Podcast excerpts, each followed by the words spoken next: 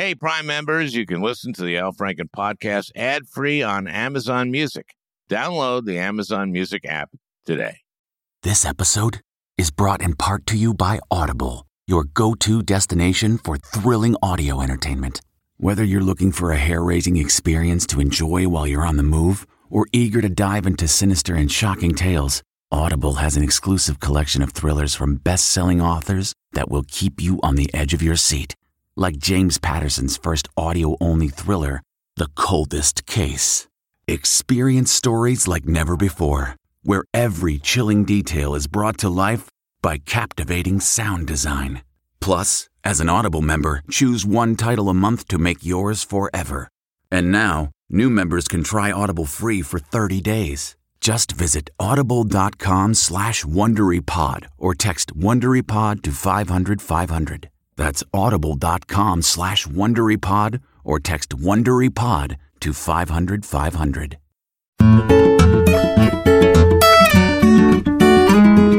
Hey, everybody, we got a great one today. You know, for a change, Steve Schmidt, former Republican political operative, ran the John McCain campaign. He kind of had a falling out with my late former colleague, Steve, of course. Became very critical, to say the least, of McCain's running mate, Sarah Palin, which Steve had some responsibility for her being chosen. But anyway, for whatever reason, he had real problems with her. And I think we know what they are. But McCain would never refuse to say anything negative about her. And so that was at least part of the source of their split. Palin, of course, is just part of the reason Steve became a Democrat. She was a Tea Party leader, one of the of a line of Republican characters like Pat Buchanan, like Steve Bannon, your Donald Trump, your Tucker Carlson, who have brought us to this MAGA world that is truly frightening. And that poses an existential threat to our democracy. And that's what Steve and I talked about. Speaking of Tucker, Steve gets into the great replacement theory, which has brought us these tragic mass murders, including the one in Buffalo this week. The great replacement theory is it's a 100-plus-year-old racist theory.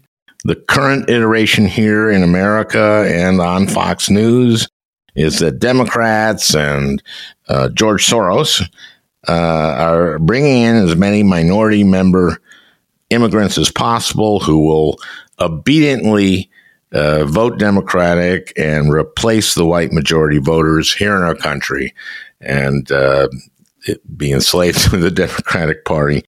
Now, the New York Times did an analysis of Tucker's Fox News broadcasts over the last few years and found that he had talked about the great replacement theory on more than 400 of his shows. Now, the shooter in Buffalo put out a 180-page manifesto, and the great replacement theory was all over it. But Tucker claims no relationship between his 400 shows and the shooter's manifesto because, Tucker says, it was very poorly written and was clearly the work of a man with mental illness.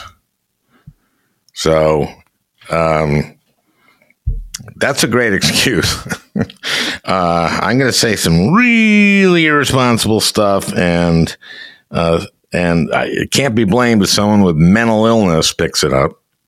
But part of what the shooter himself shared was that he didn't become a racist until he understood the great replacement theory. Now, you'll recall that the rioters in Charlottesville chanted, "Jews will not replace us! Jews will not replace us! Jews will not replace us!" And of course, according to Donald Trump, there were some good people on both sides. Well, there was one good person on the side of the racist Nazis, and that was the nephew of one of them, one of the marchers, who was sent there by his mother to make sure his uncle didn't kill anybody. Now, again, Tucker has done over 400 segments on replacement theory, but he says he bears no responsibility for the 10 people killed in Buffalo. So what's going on here? Well, Tucker is a liar. And he said that not so long ago on a podcast. I lie, he said. I lie when I'm backed into a corner. I think that was a little inaccurate. He doesn't need to be backed into a corner.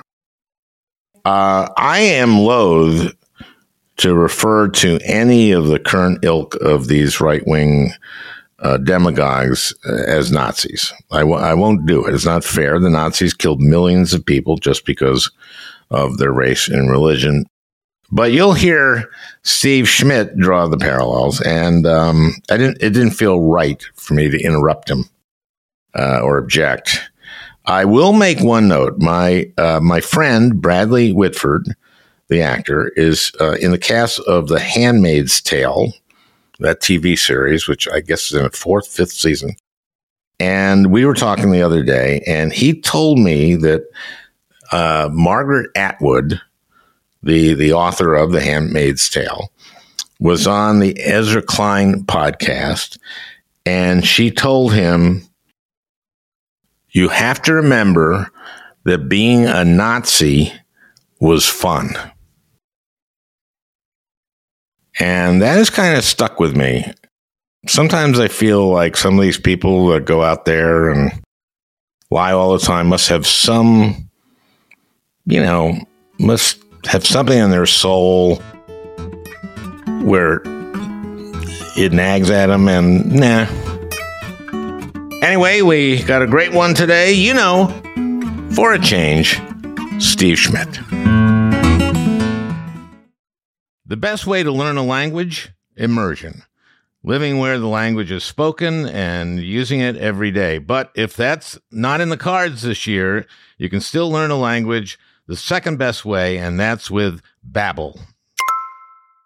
Babbel's quick 10-minute lessons are handcrafted by over 200 language experts to help you start speaking a new language in as little as 3 weeks. Babbel's convenient courses have helped me learn real-life conversation in German. For example, let's say you wanted to order soup with your dinner. Die Suppe würde mir auch gefallen. That means the soup. That means I would also like the soup. And that way, I get soup with dinner. Here's a special limited time deal for our listeners. Right now, get up to 60% off your Babbel subscription, but only for our listeners at babbel.com/Franken. Get up to 60% off at babbel.com/Franken, spelled BABBEL.com/Franken. Rules and restrictions may apply. Hey, I'm Ryan Reynolds. At Mint Mobile, we like to do the opposite of what Big Wireless does. They charge you a lot, we charge you a little. So naturally, when they announced they'd be raising their prices due to inflation, we decided to deflate our prices due to not hating you. That's right. We're cutting the price of Mint Unlimited from $30 a month to just $15 a month. Give it a try at mintmobile.com/switch. $45 up front for 3 months plus taxes and fees. Promo rate for new customers for limited time. Unlimited more than 40 gigabytes per month slows. Full terms at mintmobile.com. Hey, Steve. Al, it's good to be with you. It's been a while, but since then, everything seems to be going great. And, yeah. Man, oh, man. Of course, as we tape this, it's about a day or so after the shooting in Buffalo, and I think we had a number of mass shootings, and that was about some guy who bought this replacement theory, and I wanted to ask you about that, because that seems to be something that the Republican Party, that Tucker Carlson, that others are repeating over and over again, that the Democrats are deliberately bringing in immigrants to replace white people in this country. And that they'll be obedient Democratic voters, and that's that plan. So I think it's really important to be able to look at this moment and to orient to it by observing it, right? What is it that we're seeing play out on Fox News in those primetime hours? Number one show, Tucker Carlson, Laura Ingraham. What is the new right and who's a member of it? Well, Tucker Carlson is a leader. Matt Schlapp of CPAC is a leader. Laura Ingraham, JD Vance. And what they believe is that freedom in America is threatened by American democracy.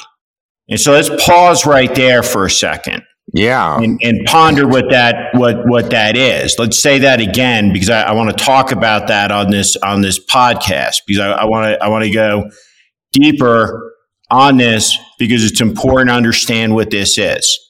What they are saying, and there's a Vanity Fair piece by an author named James Pogue, who goes inside this new right convention, and he talks to J.D. Vance. And what they say is that things are so broken, things are so chaotic, so shattered, so corrupt, that democracy has to be suspended in favor of some type of American Caesar who will rule benevolently and wisely and protect the legacy Americans, which is a gentler code word, 21st century word for master race. But replacement theory was at the core of Hitlerism. And Hitlerism was at the core of Nazi racial ideology, which was turned into the force of law with the Nuremberg laws that accompanied a vicious propaganda and a dehumanization that led to mass violence and a targeting of Jews on Kristallnacht, that leads to a conference in a Berlin suburb called Wannsee, which leads to Auschwitz. Replacement theory. And replacement theory is the paranoid delusion that a group of people who are more than and superior to will be enslaved by the perverse notion that they are rendered equal to by the equitable distribution of the vote and have to share power with people that they consider less than. All of this was invented in an essay in 1855, where the word Aryan is used for the first time. This is the deadliest essay in history.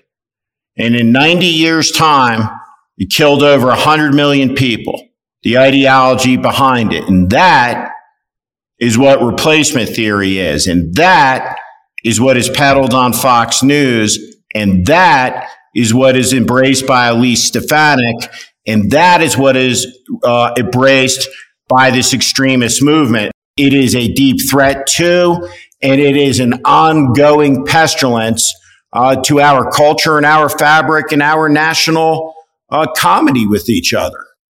Part of what amazes me is that J.D. Vance would say this, and the fact that he would say this, and was he saying it to someone going undercover, or was he saying this to someone he knew was a journalist? He knows it's a journalist.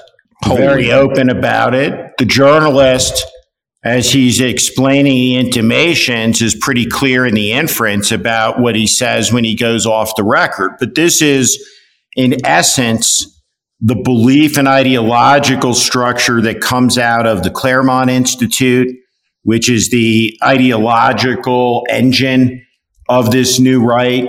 Steve Bannon's movement is training a cadre to dismantle the federal government, or the regime, as they call it, within 6 months of taking power. So when we look at this moment, and you see a Tucker Carlson who is embracing hostile foreign propaganda on American soil, on American air in a way that has not been seen since the height of the Bund in 1938. The American Bund, that was this organization that was pro-Nazi before World War II in America. Benito Mussolini invented fascism And since he invented it, Benito Mussolini believed it's mine, it's my idea, so I get to define what it means, who's a fascist, who isn't, and what it stands for. And he gave a speech about it in 1932.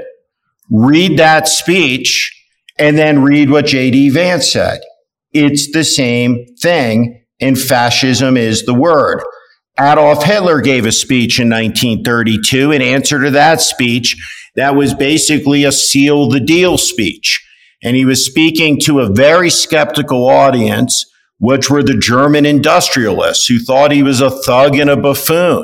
But he was on the edge of taking power at some level up to and including possibly being chancellor to stop the street chaos, to stop the violence. And in that speech, he attacks the idea of democracy. And the idea that he attacks is the enslavement, right? The equality that democracy will ultimately bring between people that are Aryans, superior, and people that are less than. What Hitler says in the speech, it's bad enough that Roosevelt's already controlled by the Jews. But when you look at where all of this goes in America, there will be a day when the mud people, the blacks, are equal to the Aryans because you can't contain democracy the way that they're trying to contain it. The idea will spread to its inevitable, pollutive, enslaved result. That's the philosophy, and that's what these guys are at the core advancing, with some gentler language, under a new name, with less overt anti-Semitism, but the extremism that we're witnessing is real. And what we saw in Buffalo was an 18-year-old Nazi who shares the same manifesto as Elise Stefanik and the Republican leadership or MAGA leadership that has completely taken over the leadership in Washington, D.C., and has made themselves agents of chaos, agents of insurrection, agents of a festering white supremacy that they have let out of the box with their cowardice, their complicity, and their recklessness and ambition. And that's where we are. I want to pick up on a couple threads here. First of all, that Hitler was talking to the skeptical German industrialists. I kind of want to ask you, you were in the Republican Party for a long, long time, and I want to know how this took over the Republican Party and to what extent the Republican industrialists, you know, the Koch brothers, other wealthy Republicans, just kind of said, well, okay, Trump, I guess he's the nominee, and we're just making this deal and we're going with him, and how it got kind of from there to here. How did the establishment part of the Republican Party kind of go along with this enough to be completely taken over by them? Well, I mean, John Kennedy observed this, right? This is the danger of trying to ride the tiger, is that you wind up inside the tiger. So, you know, if you look at German society at the time, right, you had this amalgam of legitimate sociopaths and violent thugs. You had some of the smartest, most ambitious people in the society. But power is a powerful aphrodisiac, and so is self-interest. And there was a lot of transactional deals around all of this. The dividing line in American life, right, is not between parties. It's not an ideological line. It's a horizontal one, and it separates the college graduate and the high school graduate. And below the high school graduate line, you have a disproportionate amount of opioid deaths because people who work for a living with their hands and build and make things, they get injured. They're unseen and they're unheard. The power of the country is not on the basis of the four guys who are rich enough to own space stations, though it's not accidental that those people are all Americans. And I think that's a good thing. The power of the country is the American middle class. And the American middle class is not seen and not heard by America's elites. And America's elite party is the Democratic Party, which is distinct from America's fascist party, which has an R next to its name. And so a lot of people will say, well, all of these districts' interests are represented by voting for the person with the D next to their name. And we can sit here and say, well, maybe so. But how many welders are working at the DNC? So we have a dichotomous society, right, that is unseen by the party that believes in democracy and is seen and exploited by the party that doesn't believe in democracy any longer and believes in power. And we have an inability, right, to unify and talk to this group of people as brothers and sisters. And that's a great political dilemma that speaks to the absence of real political leadership, real political imagination that we need to see step up in an urgent time of crisis in the country. Let's talk about that, because Paul Wellstone, he said, we all do better when we all do better. Yeah, we've seen these deals made to help real estate investors, right? Even in some of the COVID packages that were disgraceful, which I responded to and just was disgusted by. And because that was us doing that too. But there is part of the Democratic Party that does believe in the middle class. We all do better when we all do better. And you're saying that the Republican Party seems to the now what you call a fascist party, and I wouldn't disagree. They are attracting those people in greater numbers than in many cases Democrats are. Yeah. And I know that Democrats will say, don't mention Build Back Better. It was a disaster. Don't mention it. But the press, the media, never would tell people what was in it. It was all horse race and inside baseball, which is what they love to do. But God forbid they should people would know what's in the package. I don't think people could tell you. I've always thought I've thought since way back last fall in October that we should have put those things up on the floor individually so that people could see what they were, and you force a debate on them, then do a reconciliation package if you can't get 60 votes for any of them. People want universal pre-K. They want their kids to be able to be in a safe place and be taken care of. And same with childcare. And they want to be able to buy insulin at an affordable price, something that was invented, over 100 years ago, right? There's no we have to, the pharmaceutical companies need the research and development money. Therefore, we have to, that doesn't make any sense. So let me ask you a question. Good. Which is this.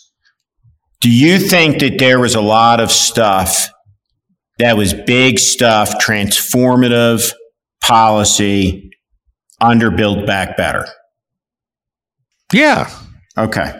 So I don't know what Build Back Better means.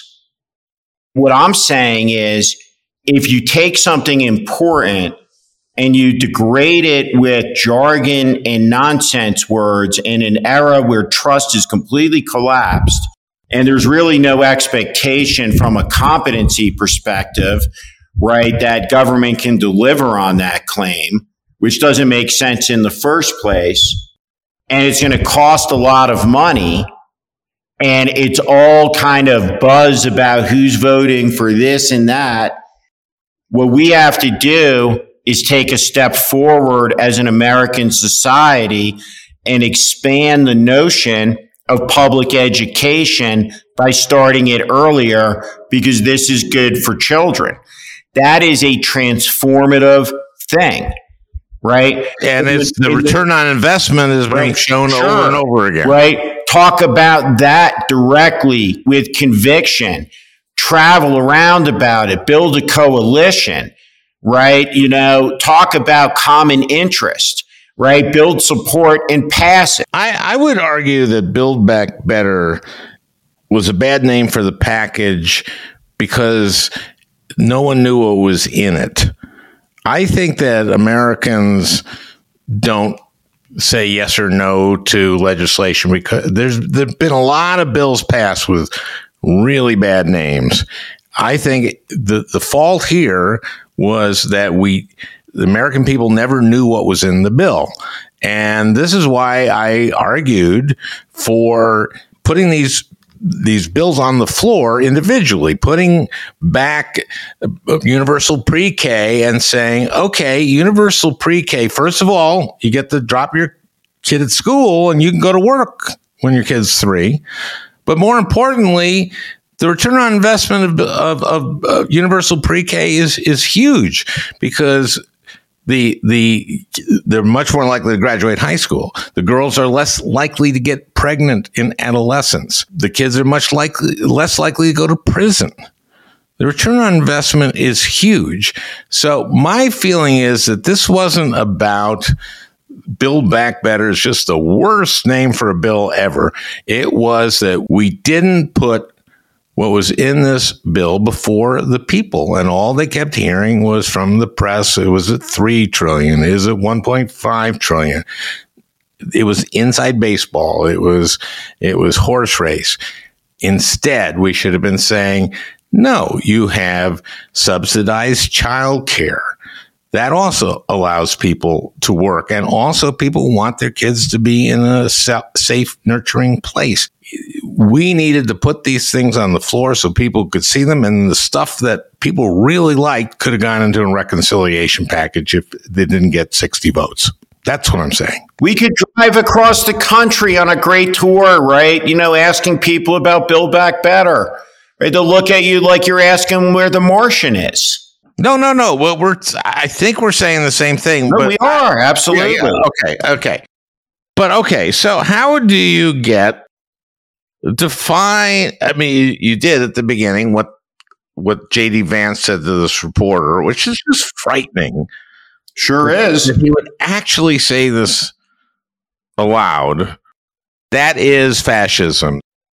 So is the mission between now and the midterm, how do you communicate to the American people what this crisis is? Because you're saying that Democrats are afraid to talk about it because they think that people hear that and then you have to fight back against these people, which starts, you know, with an orientation to what the it is, right? So let's look at abortion, right? There has been an abortion right, whether at a law school, academically in discussion, in constitutional analysis, people think it's badly decided, wrongly decided, inappropriately decided, conjured into existence or not. The Supreme Court gave a right 48 years ago, right? Where did the abortion right in America come from? It came from the Supreme Court, who said this right exists. And so every one of these men and women who will rule on this has said under oath that they understand the importance of societal stability with their affirmations in favor of stare decisis, which stands for precedent. And right? They were lying. Therefore, precedent. And they all lied. Right. And that's what makes this such a radical act, because for the first time in history, right, the government is taking a right and they are diminishing in doing so personhood. But what this will lead to is the biggest expansion of government control and power by the state over people. Bar none, times a fucking 100,000, more than prohibition, times a million, more than anything that has ever happened in the history of the United States. That's the door that this opens. It is radical. It must be confronted. We are at the lowest level of abortion rates in this country in a generation. This has nothing to do with babies. It has everything to do with power, control, agency, and an authoritarian power grab at a fusion point between authoritarian ideology and theocratic ideology. That's what it is. We're going to take a quick break for a commercial. We'll be right back with Steve Schmidt.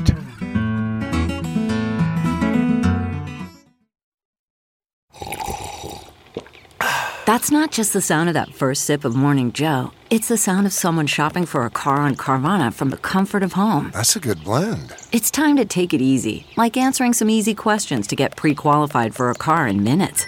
Talk about starting the morning right. Just like customizing your terms so your car fits your budget.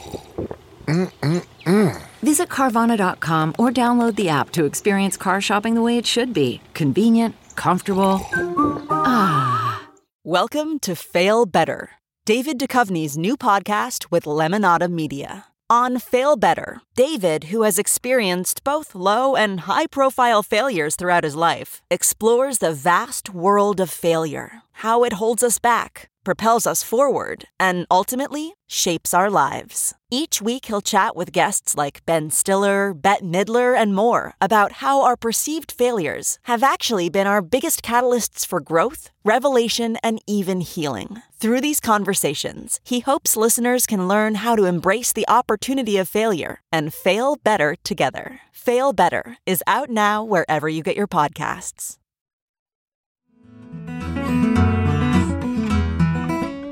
You know, I was on the Judiciary Committee. I wasn't there for Kavanaugh. And, you know, there's this questioning by Feinstein where she's asked about Roe and stare decisis. And he gives this really long thing about being precedent and then Casey being precedent upon precedent and how important that is. And it just goes on and on.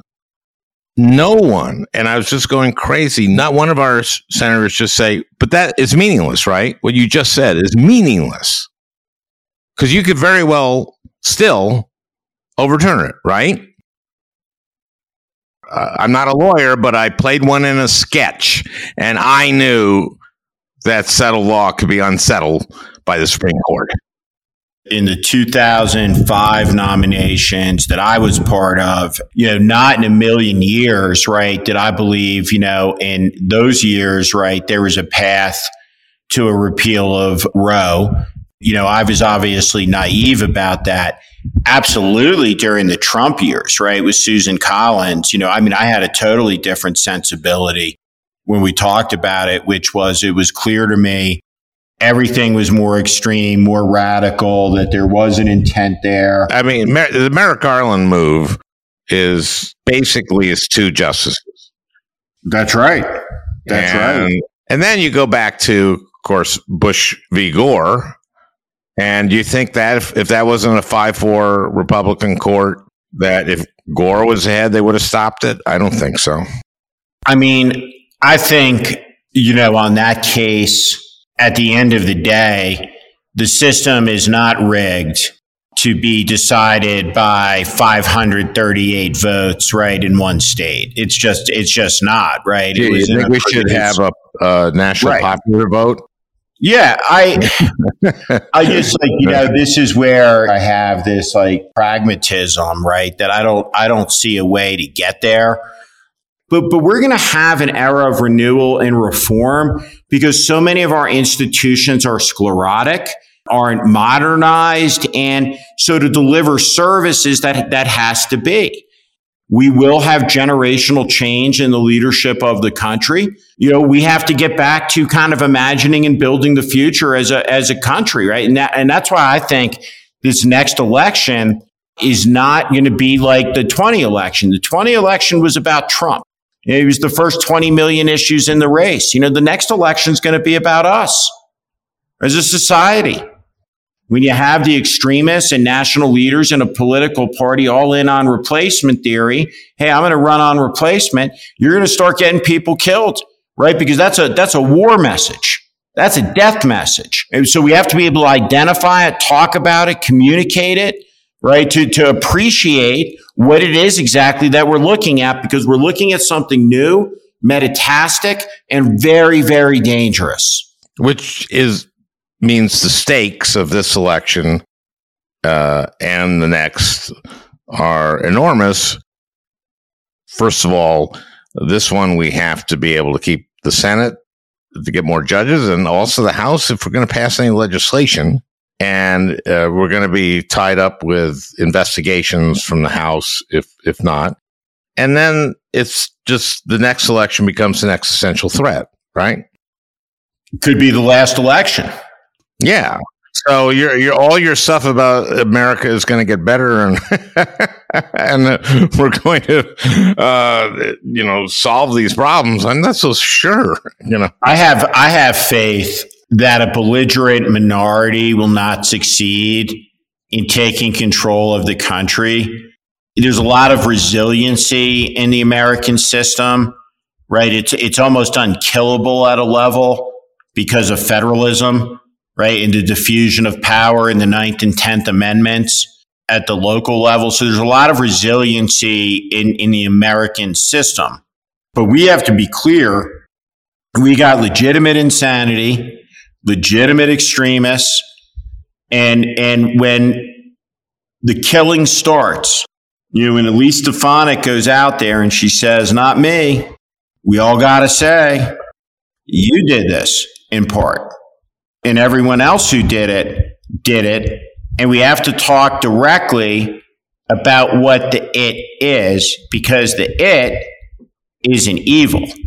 And what we want to do, and this is the good news, there's never been a time in American history where more people have been bought into the idea that freedom means freedom for everybody, and the idea that all men are created equal really means all men and women and gay people and black and brown people and Asian people and all people from everywhere, of every culture, creed, where every language is spoken. All of us are created equally, endowed by a creator with unalienable rights, life, liberty, and the pursuit of happiness. We're at the all-time high number with that. But that idea is under siege. We are. Absolutely, we are. That number, though, right, doesn't reflect the power of the political minority that's in charge. We have an incredibly small percentage of the American population, 2%, that functionally elects 90% of the federal office holders in a system where the politicians pick their voters. And the politicians' only real threat in those districts are from a primary challenge from a politician who is more single issue oriented, more extreme to their functional left or right in a very low turnout primary. But that doesn't mean, right, that the disproportionate power that's yielded by extremists from that is a reflection on what the majority is. We have a disengaged majority. We have a disaffected majority. We got an exhausted majority, but we have a majority, and it's not a slim majority. It is a substantial majority that looks at Madison Cawthorn and looks at all of this and says, let's step back from the abyss. But here's the fear. You started in pretty this whole conversation with a pretty dire picture. They have deliberately created an anti-majoritarian system. The Supreme Court is 6-3 of those justices picked by a president who lost the popular vote. That's 5 of them. Confirmed by a Senate that represents 45% of the country. And a court that allows now gerrymandering and passed and Shelby County, which allows voter suppression because it got rid of pre-clearance, and Citizens United, which put all this money into the system, all this dark money from very, very wealthy people who make more money by buying politicians. for sure. So what I'm saying is that this is part of their project. This is a big part of their project. For example, in Arizona, they passed some laws in Arizona that were just completely designed to suppress votes.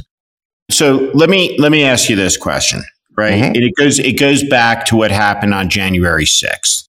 And, you know, I've tried my best. Well, that was legitimate political discourse. Right, in public forums, right, you know, to talk about the legitimate political discourse, right? But what is the big lie, right? What is it, right? And if we went out there and you just said, like, to people, like, what is the big lie, right? You say, well, that Trump won the election, right? And, okay, you got it, right? That's the lie. But, like, who stole it? And the who stole it, right, which was directly asserted by all these people, but it seems like there's a sensory deprivation tank where, right, no one communicates this, right? But who they're saying stole it was black people by the millions in inner cities. Now, let's put a full stop on something like that I think is a big miss. That is, right, the on the record, right, assertion, right, when they say the voter fraud, the votes, and then the votes came in the middle of the night, what they're saying, right, because of the geographies of those places, right, and in the coded racial dog whistle is the black people stole the election from Trump. That's what the vote was on January 6th to not certify those states was in essence to nullify millions and millions and millions of overwhelmingly black votes, not white votes. That was because results came in late, which were mailed ballots, and a lot of them were from cities like Detroit. Right. So that's what the big lie is. It is very hard, if not impossible, to stop someone from voting. You can make them wait online. You can make them wait online all day. But if you are determined to vote in 2022 America, you can vote. These laws that are being passed, the ones that are the true threat to American democracy, are not a return to Jim Crow, where people can't vote. The issue is the seizure of an authority and power to take votes after they've been cast and throw them away to change the outcome. That is the new big problem and strategy, and a complete threat to our democracy. But they also suppress the votes of people who want to vote. In Texas, they passed a new voter ID law that required voters voting by mail to provide the numbers from their ID that they used when originally they registered to vote. And some of these people voted registered 20 years ago. And a huge percent of them, 35%, were rejected. They're doing it every way they can possibly do it. Absolutely. They're not missing. They're touching every base.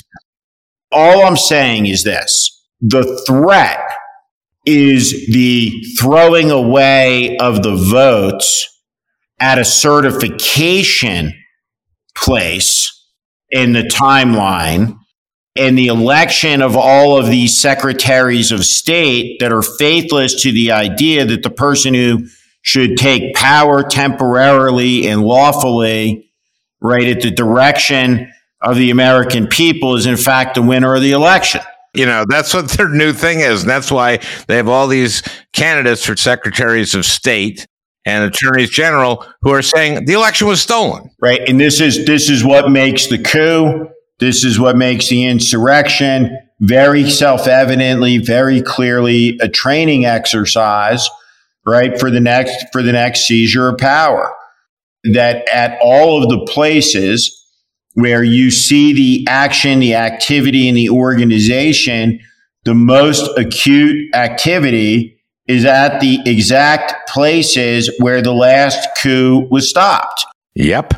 I mean, these people keep telling you exactly what it is they're doing, how they're doing it, and it's taking place all out in the open. Yeah, I mean, it's mobilizing people to understand what they have to do to register. Right. And then it is basically mobilizing people to vote for the Democrat who's running for Secretary of State. Great story. You know? Great story about this. And really, the American president who is the closest peer to Lincoln is FDR. He is a political genius of equal accomplishment. Depression, World War II. And so FDR has a real sense that the Second World War is coming. And he understands that, you know, the American people are not there. They're isolationists. One European war was enough. And there's no affinity in the country for the British king, right? For the King of England, right? There's no special relationship. You know, we weren't sympathetic to the British Empire in this country, and we were a country filled with Irishmen. Right. And so FDR is an aristocrat, right? This guy is as different, you know, from the ordinary American in lived experience and affectation, accent, right? And as you conceivably could be, where he's much closer, right, in lived experience to, you know, to the king.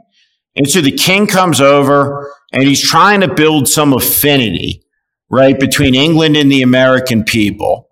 And what does he do, right? He has them up to Hyde Park, and he serves them hot dogs, right? And this was extraordinary, right? The American president is handing the King of England, right, the American common person's food. That's a work of a political genius, right? This moment in time, right? The security, NATO, Finland, Sweden used the White House for state dinners. Talk about freedom, right? Talk about music, right? Arts, culture, right? Use the people's house, right? Use it the way it's been used most effectively in the past to unify, right? We have a lot in common in this country. We share a lot of stuff. Well, we love hot dogs. And if you do that in a way that connects and meets people where they are, you're going to pass some of this stuff that's really important to pass, because we have a real lack of infrastructure investment and other things in the country compared to other places you go to around the world. We got that done. We got the infrastructure bill done, and maybe we sacrificed the other stuff for it. You also got to know when to call it a day and declare the victory, right? You know, the infrastructure legislation is an enormous achievement, right? And if you move the ball forward on this other things, right? It can't be years of self-flagellation and whipping, right? You reorganize, right? And you push it forward in the next Congress. Well, I'm against self-flagellation. You know, at the end of the day, right? Got to be able to communicate with people and meet them where they are, right? And that's the extraordinary deficiency of the moment right now, right? It's not the ideas, it's not the actual leadership. It's a massive communications failure that stems not from like a lack of competency, but for a lack of real understanding about the malice of the forces arrayed against them and how to fight back against it. And you also have just a cultural disconnect at a level that's a real thing, that represents a real misunderstanding of like how people view the world, right? I think Washington is a very, very out of touch place in a lot of ways.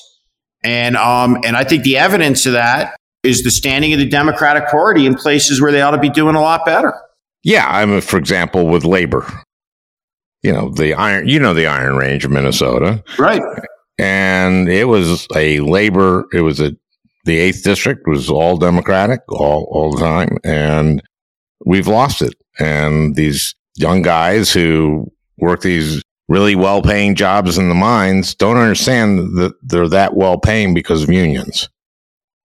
And we've kind of lost that generation, which is just a terrible shame. I was talking to someone about this, right? He's a Democratic member of Congress. And it was like, you know, the labor management models, right? You know, in like, let's say the auto industry of the 1970s and the 1980s, like didn't do anyone any good. It produced shitty cars. It produced bad products, right? It crippled the American auto industry. That's not the case today. Now you got functional partnership. When you look at the labor unions, right, you look at a private sector labor union, you know, if the membership is divided between workers who are 10 years from retirement and workers who are 50 years from retirement, older workers got a pension, younger workers never will. And the leadership, right, of the union is skewed to delivering a constituency, right, of services to the older workers at the expense of the younger ones. That speaks to a deficiency of the union movement's leadership if they can't connect to that younger group, right? That's the same in a political party, in a labor union, in anything. All of these institutions, right, that are vital to a reimagining of the American middle class, the growth of the American middle class, have to be connected in a better way to the communities, to the places in the country where these workers are, and be aligned with their expectations as opposed to demanding that the workers get in line, because that's not a functional model. But, you know, in a lot of Democratic Party organizations, right, there does seem like, just as an observer, and like a fairly recent Democrat, that, you know, that's kind of the, you know, get in line here. And, you know, and we don't live in that era, and people aren't going to get in line. And I think it's important to appreciate that the national character, right, more than anything else of the country, is basically that we all agree on is people in this country don't like being told what to do. And so we have this resentment of the elites. Trump has tapped into that. That's his superpower. But there are a lot of Americans who look at the Republicans and they're going, they're the party of the rich. They're against raising taxes on the wealthy. They cut taxes for them. That was a very unpopular tax cut. It's not fair. And that's an overwhelming number of Americans. And also, I think they look around at these MAGA folks, and kind of a lot of Americans kind of think they're crazy. So do you think that we can prevail in this election? Or what are your predictions for November? I think Democrats are going to hold the Senate because Republicans have some really nutcase insane candidates, right? Insane candidates, nutcase candidates. Democrats have some great candidates. Tim Ryan in Ohio is one. And I think the other thing is, and, you know, the House right now is on a trajectory where Democrats are going to lose the House pretty convincingly, unless, right, and there's a lot of time, you can make the race about something that it's not about right now. Speaking of which, of course, we've had the Alito decision on abortion, and we have the January 6th hearings coming up, which are going to be televised in prime time. Yeah, it's going to be huge. Will that combination make a difference? And I think it will. Yes, it will. You know, they had the Confederate flags. They had a guy with the Camp Auschwitz sweatshirt, right? You know, and 140 cops being beaten and injured with severe injuries, and they committed suicide, some of them, and bear spray and broken vertebrae and traumatic brain injury. I hope this makes a difference. I said from the very beginning of this, right, what a disaster it would be when Trump refused to concede the election, that this goes to a very dangerous, deadly place, right? So what happens on January 6th, it is one of two things. This was not a peaceful crowd. This was not legitimate political discourse. This was mob political violence that attacked the Capitol of the United States, brought Confederate flag through, bludgeoned police officers, people defecated in the hallways, urinated in the hallways, attack on the peaceful transition of power, right? It's either one of two things. It was either a deeply mentally deranged, whack job, defeated president inciting a mob that got completely out of control and marched and did what it did with a whole moron pack, right, around Trump, even bigger moron pack around Fox News, right, like a bunch of drunken teenagers lighting a fire, gasoline around, like it just burned out of control, got out of hand, and there you go. It's either that or it is the biggest conspiracy and crime in American history. It is either A or it is B. Both are terrible. If it is B, and I think it is likely to be B, overwhelmingly so, given what we know now and given the intimations of what they have that Jamie Raskin has said, is what I believe is they're going to unveil the singularly greatest conspiracy against American democracy in American history, and I think it's going to be spellbinding. But at the end of the day, when this is laid out, presented, and it's presented in a compelling way, and this committee has presented everything that it's found in a compelling way so far, I think it's going to make a big, big, big difference. I hope there are like 8 Alexander Butterfield moments. Right. Yeah. I mean, you know, because when you started this, I just thought we were, you know, going to be the Third Reich in about, 5 years or 4. You got to understand what it is. We've been in tough times before. We've been in worse times before. Not many of them are as bad as where we are politically, but we've made it through before. We will again. But it requires confrontation and a real steady ability to look at something and understand what it is and to push away the pretend instinct and the fantasy instinct and everything that wants to blind you to something that you have an absolute right reaction to disbelief at looking at it and saying, holy shit, you know, I can't believe this is happening. But it is happening. Right. And that's the point. And that's what we got to fight back against in the country. Well, thanks, Steve. And I have a feeling you're going to keep talking. I will. Wow. Well, I hope you enjoyed listening.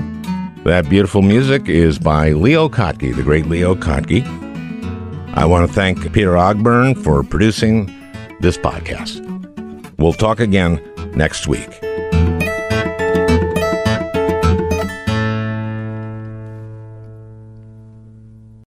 Hey, Prime members, you can listen to the Al Franken podcast ad-free on Amazon Music. Download the Amazon Music app today. Or you can listen ad-free with Wondery Plus in Apple Podcasts. Before you go, tell us about yourself by completing a short survey at Wondery.com/survey. Once upon a beat. Remember those stories and fables that would capture your imagination and you couldn't wait to see how they would unfold? And now, when you read them as an adult, you think, some of these old tales could use a fresh spin. We have a perfect podcast to bring you the stories you remember, remix, and reimagine for the kids in your life today. Join me, DJ Few, and my trusty turntable, Baby Scratch, as we spin up new tales in the new kids and family podcast, Once Upon a Beat. Yeah. Wondery and Tinkercast are bringing you a jam-packed, music-filled weekly party where hip-hop and fables meet. It's Once Upon a Beat. Follow Once Upon a Beat on the Wondery app or wherever you get your podcasts. You can listen to Once Upon a Beat early and ad-free right now by joining Wondery Plus in the Wondery app or Wondery Kids Plus in Apple Podcasts. Once Upon a Beat. The early 2000s was a wild time for reality TV. There seemed to be an endless supply of shows that delivered entertainment for us, but trauma for children. I'm Misha Brown, the host of Wondery's podcast, The Big Flop. Each week on The Big Flop, comedians join me to chronicle the biggest pop culture fails of all time and try to answer the age-old question, who thought this was a good idea? We recently looked behind the scenes of what was really going on at Abby Lee Miller's dance studio. Abby's biggest misstep wasn't screaming nonsensical catchphrases or throwing chairs on television, but instead, she was choreographing financial fraud in plain sight. Join me to break down all the wild details of Abby Lee Miller's story. Follow The Big Flop on the Wondery app or wherever you get your podcasts. You can listen to The Big Flop early and ad-free right now by joining Wondery Plus.